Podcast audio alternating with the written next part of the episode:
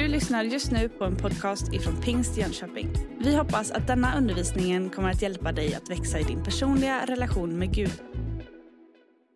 Häromdagen så eh, var jag ute med min lille grabb. Jag och Charlotta, min fru, åkte ut med lille Sigge, fyra år, för att åka skidor. Det här var första gången. Han hade aldrig åkt skidor tidigare.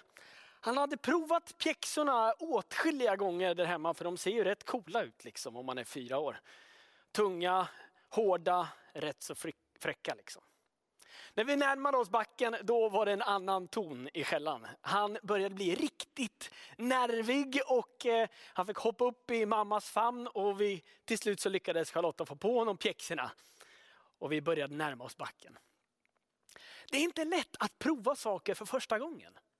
Det är aldrig lätt att testa saker för första gången. Och i det här läget så har vi lärt oss som föräldrar att varken press eller muta funkar när man eh, ska lära sig åka skidor. Nej, det fanns några andra ingredienser som var oerhört viktiga för att Sigge skulle börja. Och den ena, det är uppmuntran.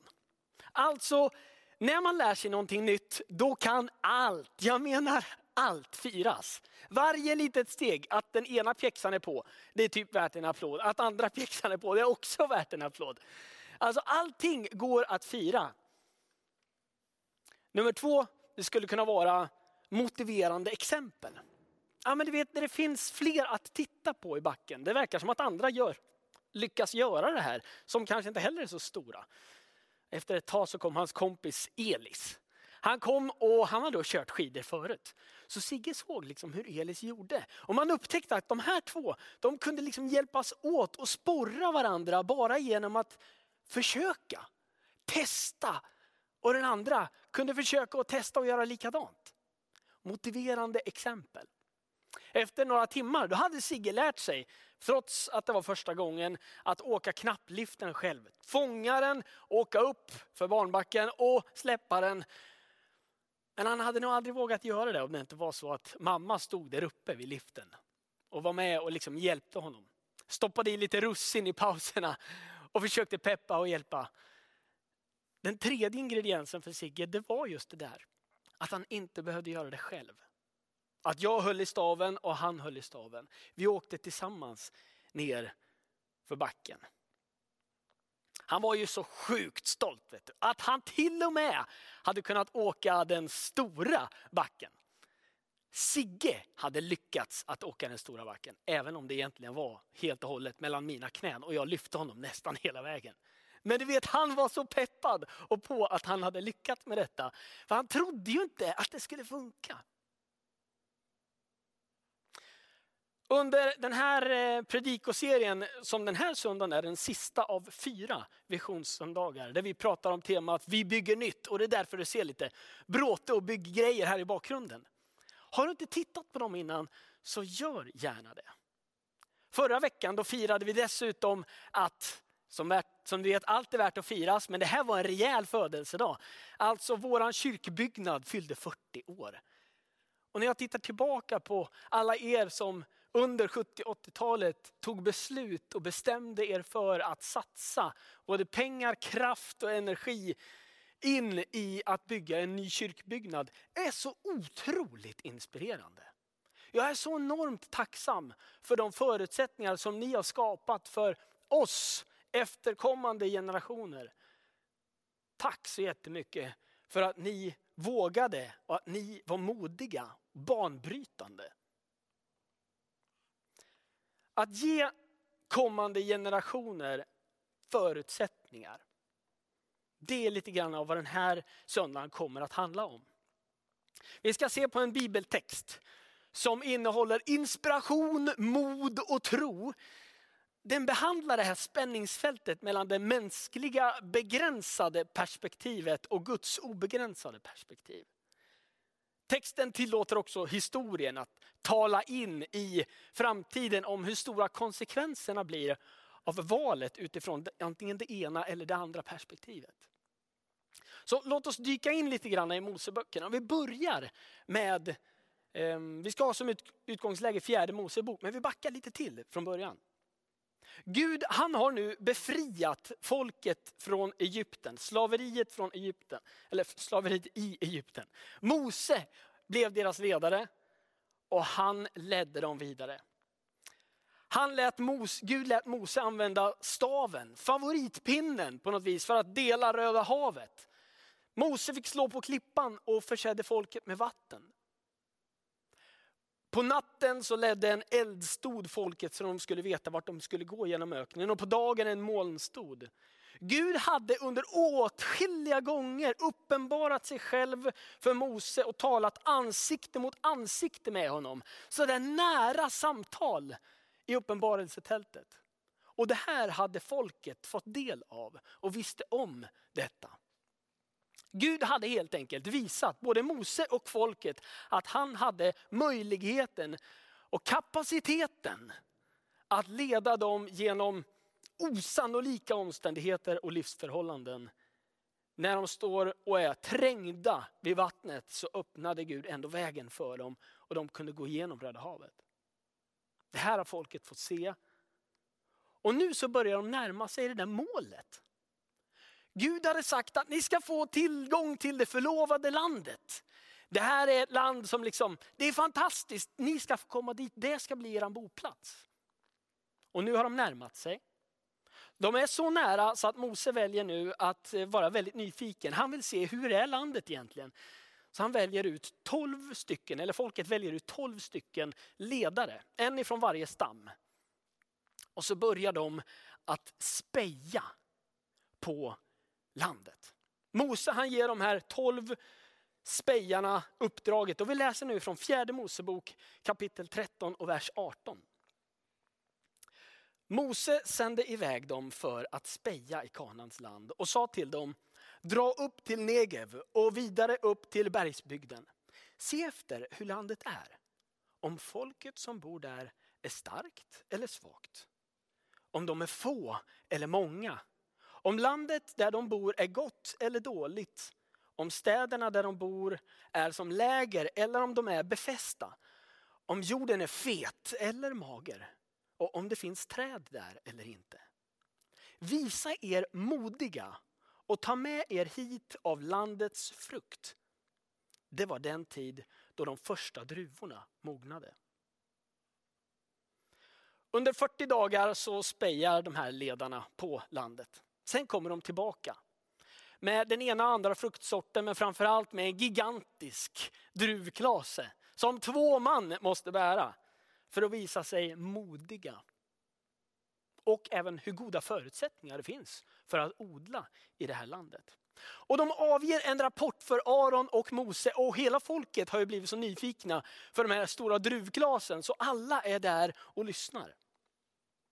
Och då kommer rapporten som låter så här, kapitel 13, vers 28. Vi kom till det land som du sände oss till det flödar verkligen av mjölk och honung. Och här är frukt därifrån. Men folket som bor i landet är starkt och städerna är befästa och mycket stora. Dessutom såg vi avkomlingar av Anak där. Amalekiterna bor i Negev, hetiterna och jebuséerna och amoreerna bor i bergsbygden och kananéerna bor vid havet och ut med Jordan. Men Kaleb, det, man märker nästan, man känner nästan stämningen här, att det är lite spänt. Och så, men Kaleb lugnade folket inför Mose och sa, låt oss genast dra dit upp och inta landet. Sannerligen, vi kan göra det.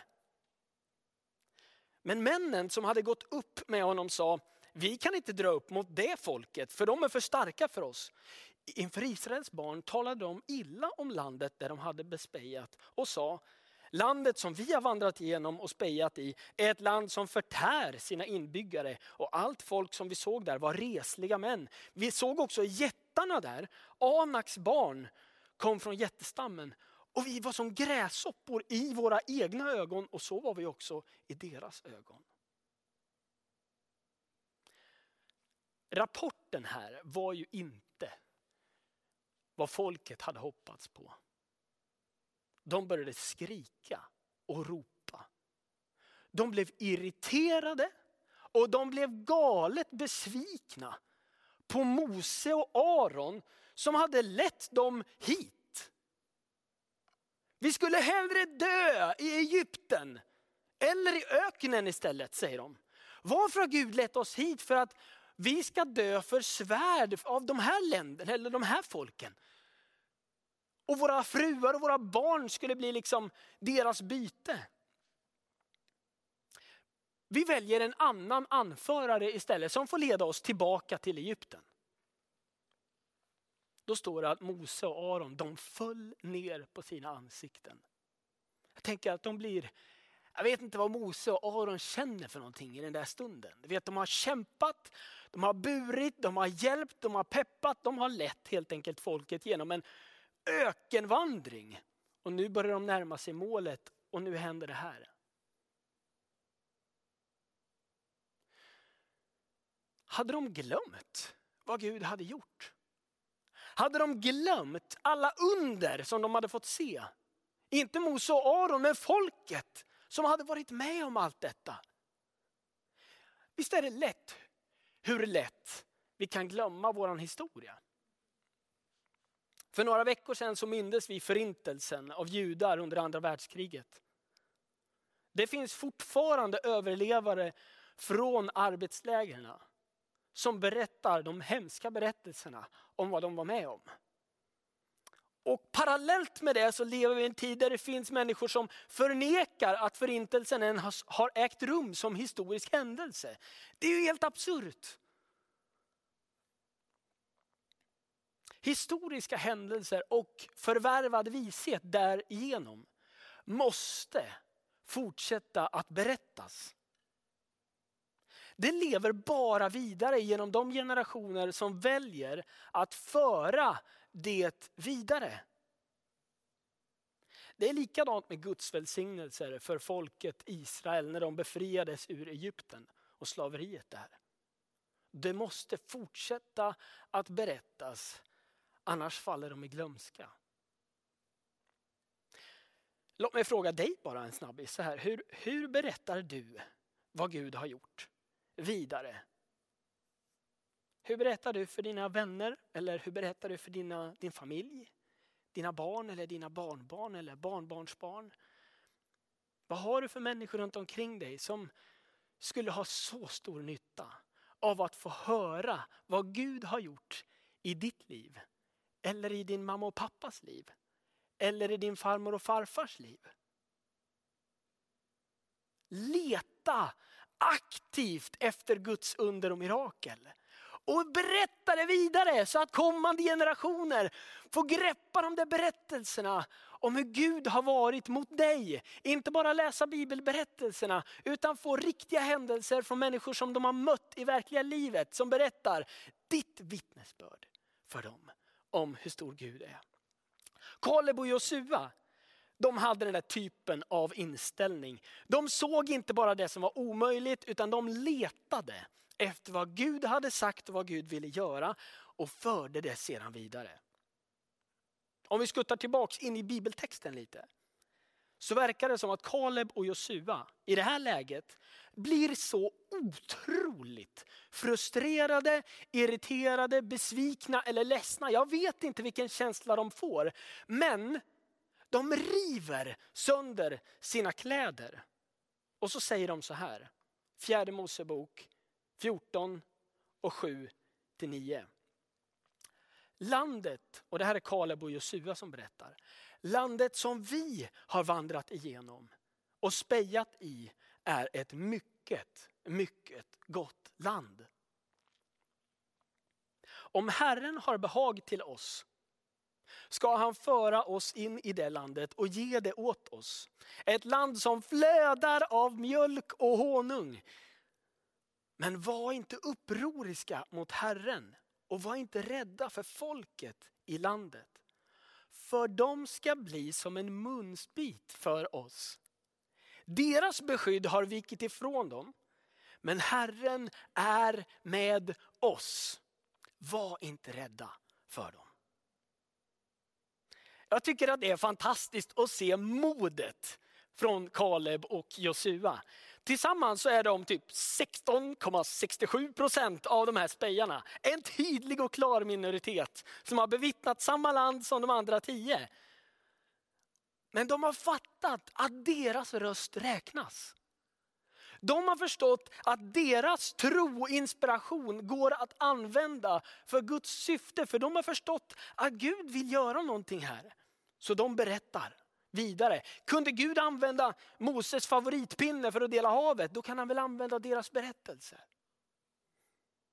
Deras motivation och deras inspiration. Man kan även se tro i de här männen. De har helt klart ett annat perspektiv än de andra tio. Alltså de andra spejarna de ser jättar. Medan Kaleb och Josua ser munsbitar. Alltså det, det är ju ett, ett, eh, det är nästan, jag vet inte hur man ska, vad man ska sätta för ord på det, men det är så vansinnigt stor skillnad. Tyvärr så kan man väl säga att Kaleb och Josua inte möter det bästa hos folket trots det. Men det är tydligt att Kaleb och Josua de jämför, de jämför med olika saker. De andra tio spejarna de jämför jättarna med sig själva. Och Kaleb och Josua de jämför jättarna med Gud. Och då blir perspektivet av munsbit ganska lämpligt. När Kaleb och Josua berättar det här så får de som sagt ingen positiv respons från folket. Istället så väljer de att vilja stena dem. Alltså de vill stena Kaleb och Josua. Så arga blir folket. Som tur är så väljer Gud själv att uppenbara sig i uppenbarelsetältet. Inför hela folket märker att det finns och han talar med Mose. Och då börjar ett spännande samtal i det här kapitlet 14 om Gud, mellan Gud och Mose som på något vis diskuterar och samtalar. Där Gud berättar hur trött han är på att folket om och om igen föraktar honom. Och vägrar att tro på vad som är möjligt trots alla under som han har visat dem. Som han har gjort mitt ibland dem. Gud menar att konsekvensen av att de inte litar på att Gud kan leda dem in i det förlovade landet kommer att bli att de också missar målet med deras resa. Att de missar det förlovade landet. Gud bestämmer sig i samtalet med Mose som, som kärleksfullt är en sån god ledare och talar gott om folket och hoppfullt inför Gud och säger snälla förlåt dem, hjälp dem. Gud bestämmer sig till slut för att alla inmönstrade över 20 år inte någonsin ska komma in i det förlovade landet för att de inte litar på att Gud kan. Trots att de har fått se alla under och tecken i vuxen ålder. Till skillnad från det så visar han nåd mot barn och barnbarn. Och han säger att alla barn och barnbarn och de här efterkommande generationer som inte är inmönstrade, de som är under 20 år, de ska få se och bo i det förlovade landet i framtiden. Och så står det en särskild vers om Kaleb. Det står så här i vers 24. Men i min tjänare Kaleb är en annan ande. Och han har i allt följt mig. Därför ska jag föra honom in i det land där han nu har varit och hans avkomlingar ska ta det i besittning. I min tjänare Kaleb är en annan ande.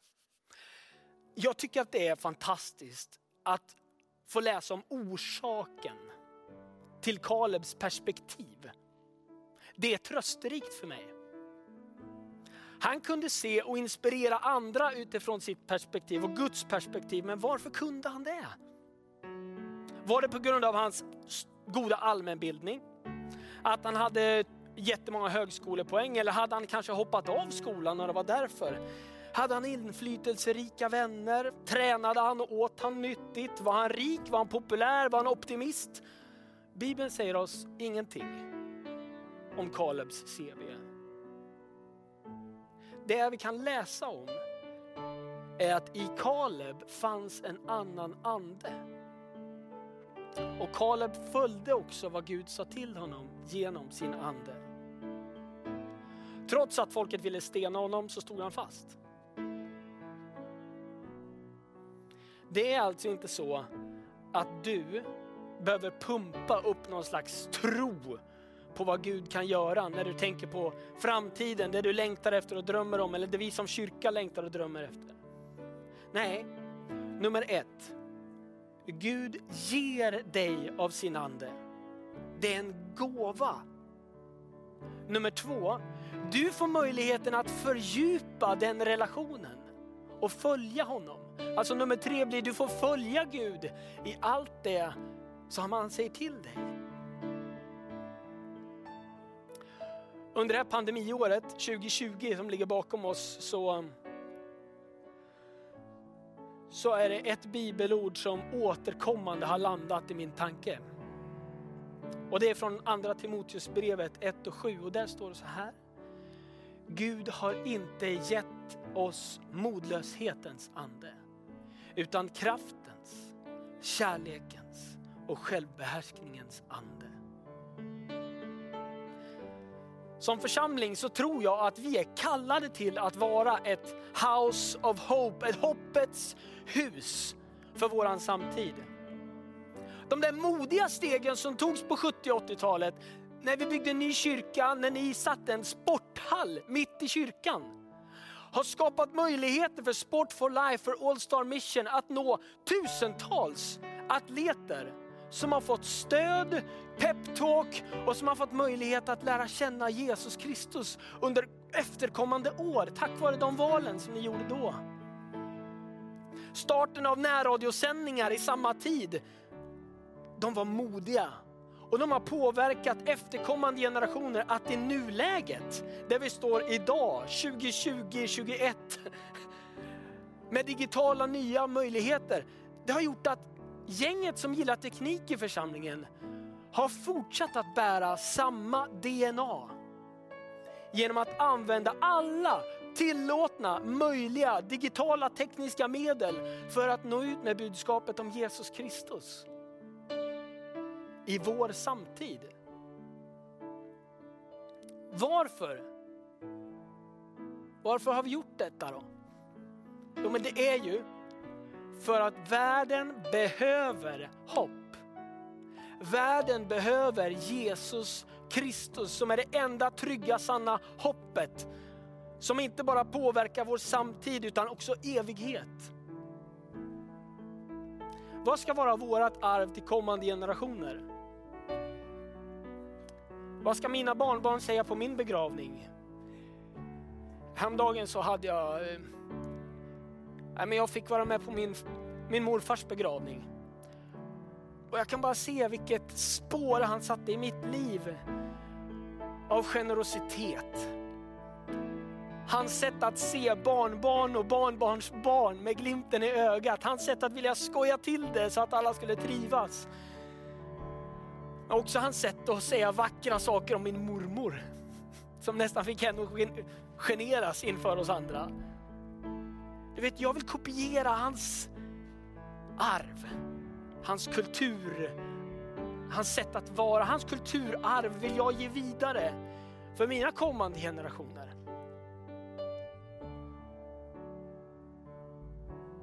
Vad har mina barn och vad har dina barn uppfattat av Gud och din tro på Gud? Av ditt och mitt mod? Av vår församling, av vårt mod? Kaleb och Josua de ville inspirera kommande generationer. De ville, de ville sätta en tydlig prägel på att med Gud så är allt möjligt. Om man går på det han har sagt. Och det skulle jag vilja att vi ger vidare till kommande generationer. Ett kulturarv i form av värderingar och vision och tro på Guds mirakel. Jag menar att Gud inte är beroende av handpåläggning för att du ska bli frisk hemma idag. Jag menar att Gud kan lägga sin hand på dig där hemma. Han är inte beroende av teknik eller lokaler. Han kan göra dig frisk där du sitter i soffan just nu. När du lyssnar på lovsång och lovprisar honom så kan psykisk ohälsa få på något vis rinna av dig. Jag vet inte hur Gud gör men det händer då och då. Och jag vill bara säga till dig, tappa inte hoppet. Gud vill göra fantastiska saker idag. För dig, som du kan berätta för kommande generationer. Vi vill vara ett house of hope som kyrka. Som anstränger oss för att ge budskapet om Jesus vidare. Som anstränger oss och spänner bågen och sträcker oss för att hjälpa den slagne. Vi vill vara den barmhärtige samariten i vår tid.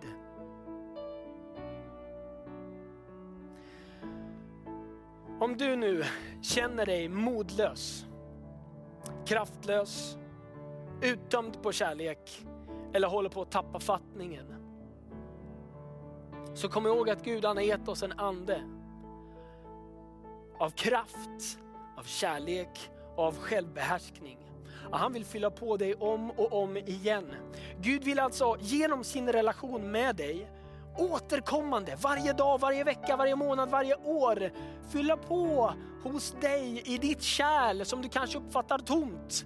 Det vill han fylla på.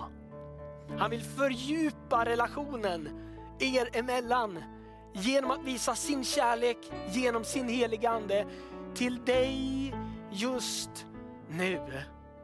Och under fortsättningen av dagen och dagarna som ligger framför. Han vill visa att han kan leda dig genom livets märkliga omständigheter. Oavsett om du står inför det förlovade landet eller om du har en ökenvandring. Gud var med Israels folk och han fortsatte att vara med Israels folk även efter att de inte vågade gå in i det förlovade landet. De tappade inte hans närvaro. Låt mig säga det här, missta inte Guds tystnad för hans frånvaro. Han är hos dig. Det enda du behöver göra det är att på något vis bara ge dig till känna. Viska namnet Jesus eller hur du nu vill göra. Han vill vara där med dig och hjälpa dig. Jag tror också att du finns här som är inspirerad av Kaleb och Josuas tro. Du längtar efter att få vara ett house of hope för din släkt, din familj, dina vänner, din arbetsplats eller ditt grannskap. Du vill skapa förutsättningar för kommande generationer i vår kyrka. Och jag vill bara bjuda in dig, kom och engagera dig, dela med dig av dina tankar, idéer. Det behov du ser vi behöver fylla. Hjälp oss att förstå och se din bild. Låt oss tillsammans engagera oss för att hjälpa dem som behöver. Slutligen så vill jag vända mig till dig som eh, kanske inte har bestämt dig för att du vill leva med Jesus innan, men nu så är det någonting som har börjat hända. Du vill välkomna Jesus Kristus personligt in i ditt liv och öppna upp den där relationen. Du vill inbjuda honom som din frälsare och vän. Jesus han gick den långa vägen för din skull. Han gjorde verkligen det. Spikades upp på ett kors för din skull, för att du skulle kunna bli förlåten dina synder. För att du ska kunna leva ett liv tillsammans med honom. Han uppstod och relationen med honom är tillgänglig för dig och mig. Så om du nu vill ta emot Jesus så skulle jag vilja att du ber en bön tillsammans med mig. Vill du engagera dig i församlingen? Ta kontakt med onlinevärdarna på vår hemsida eller hör av dig på mailadresser eller någonting annat. Ta kontakt. Vill du ta emot Jesus? Så häng med i den här bönen. Jesus, tack för att du har dött för min skull. Jag älskar dig. Tack för att du lever och älskar mig. Förlåt mig mina synder. Hjälp mig att avsluta destruktiva beteenden som påverkar mig och andra. Fyll mig med din heliga Ande. Ge mig liv, kraft, kärlek och självbehärskning genom livets svåra situationer. I Jesu namn. Amen. Du har just lyssnat på en podcast ifrån Pingst Jönköping. För att få reda på mer om vilka vi är och vad som händer i vår kyrka så kan du gå in på pingstjonkoping.se eller följa oss på sociala medier via pingstjkpg.